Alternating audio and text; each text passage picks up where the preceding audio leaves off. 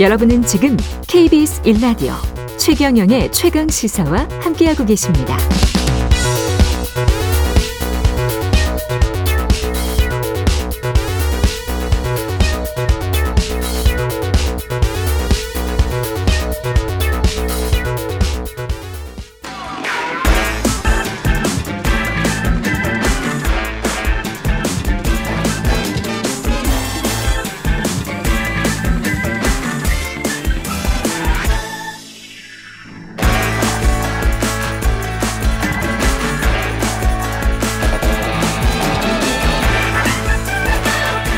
네, 한 번 더 뉴스 오늘은 정은정 작가와 함께 하겠습니다. 예, 전화 연결돼 있습니다. 안녕하세요. 네, 안녕하세요. 예, 코로나 여파로 1년 늦춰진 항저우 아시안 게임 성공적으로 마무리가 된 거죠.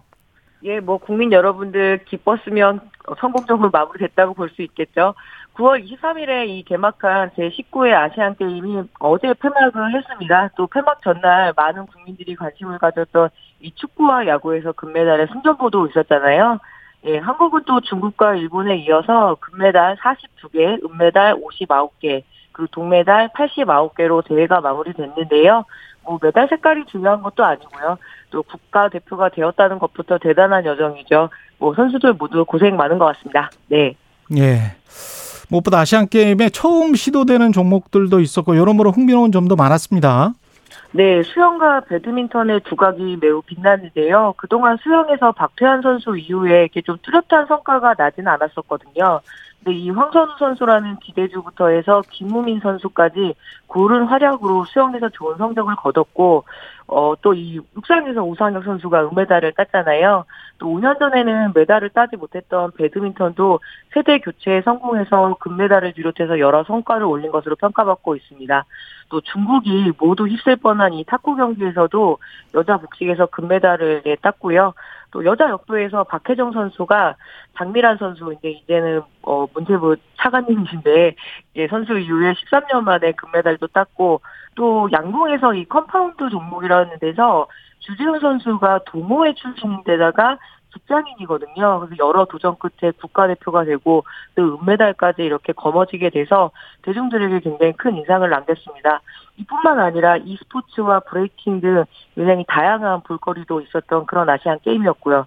다만 전통적으로 강했던 투기 종목이라고 하죠. 유도나 레슬링, 뭐 복싱 같은 이런 종목에서는 좀 성과가 미진하지 않았나 이런 이야기가 나오고 있습니다.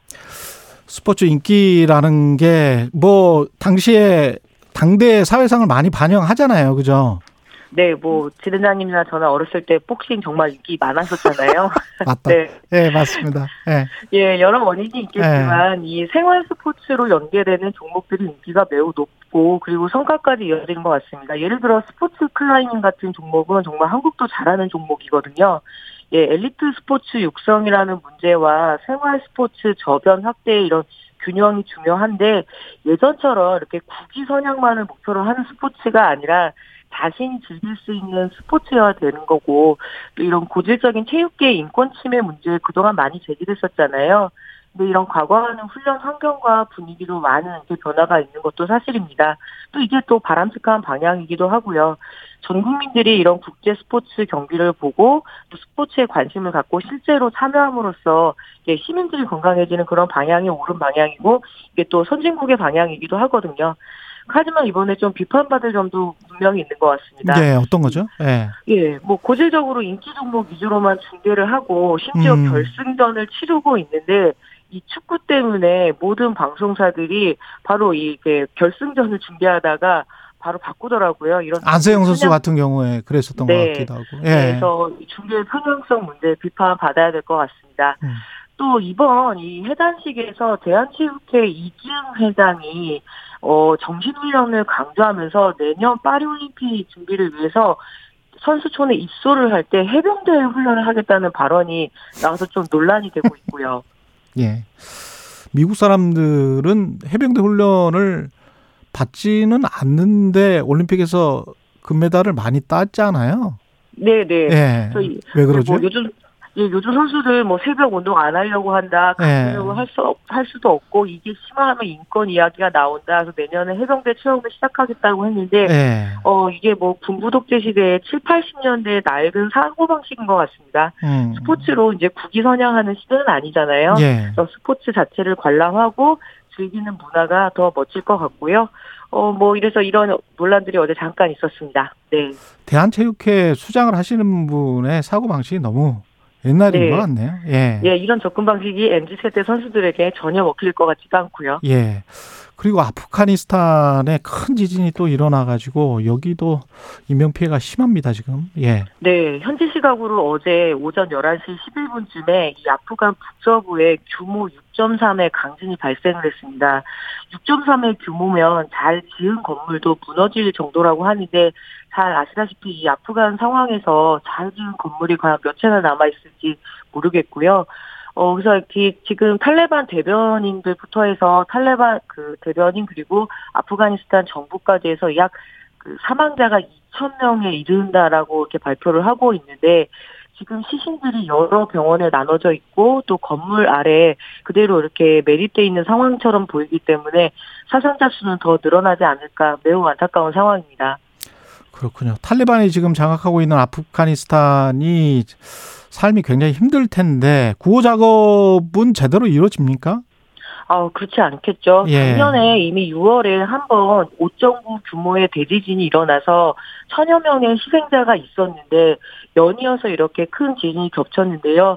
무엇보다 지금 이렇게 부상자 구호나 복구 작업이 더딜 수밖에 없는 게 아프간과 미국과의 오랜 전쟁 때문에 사회 기반 시설도 열악한 데다가 지금 제대로 구조와 구호를 위해서 이런 식량, 식수, 의약품 이렇게 접근할 거, 그 거리들도 없다라고 이렇게 이야기를 하고 있더라고요. 로이터 통신에 따르면 이 탈레반 정부가 여성에 대해서 매우 극심한 차별을 한다는 이유 때문에 그동안은 모두 이게 많은 구호단체가 재정적 지원을 줄인 상태입니다. 그래서 지난 8월에는 아예 자금 부족을 이유로 아프간 병원 25군데에 대한 지원을 중단하면서 지금 의료 인프라마저도 무너져 있는 상황이라고 보셔도 될 것 같거든요. 예. 이 고통이 지금 짐작하기도 어려울 정도네요. 지금 국제사회 움직임이 조금이라도 있으면 좋겠습니다만은 뭐 네. 있습니까? 예, 아직은 매우 미온적인 것 같습니다. 예. 지금 유니세프 같은 경우에는 아프간 예. 어린이 1,600만 명이 극심한 기아 상태라고 이야기를 했었는데요. 예. 게다가 이번에 지진이 난 이 헤라트주가 굉장히 수년간 가뭄이 지속돼서 처참한 상황입니다. 그래서 예. 굉장히 긴급한 그 구호의 손길이 필요하지 않을까 싶네요. 예. 지금까지 한 번 더 뉴스 정은정 작가였습니다. 고맙습니다. 네, 고맙습니다.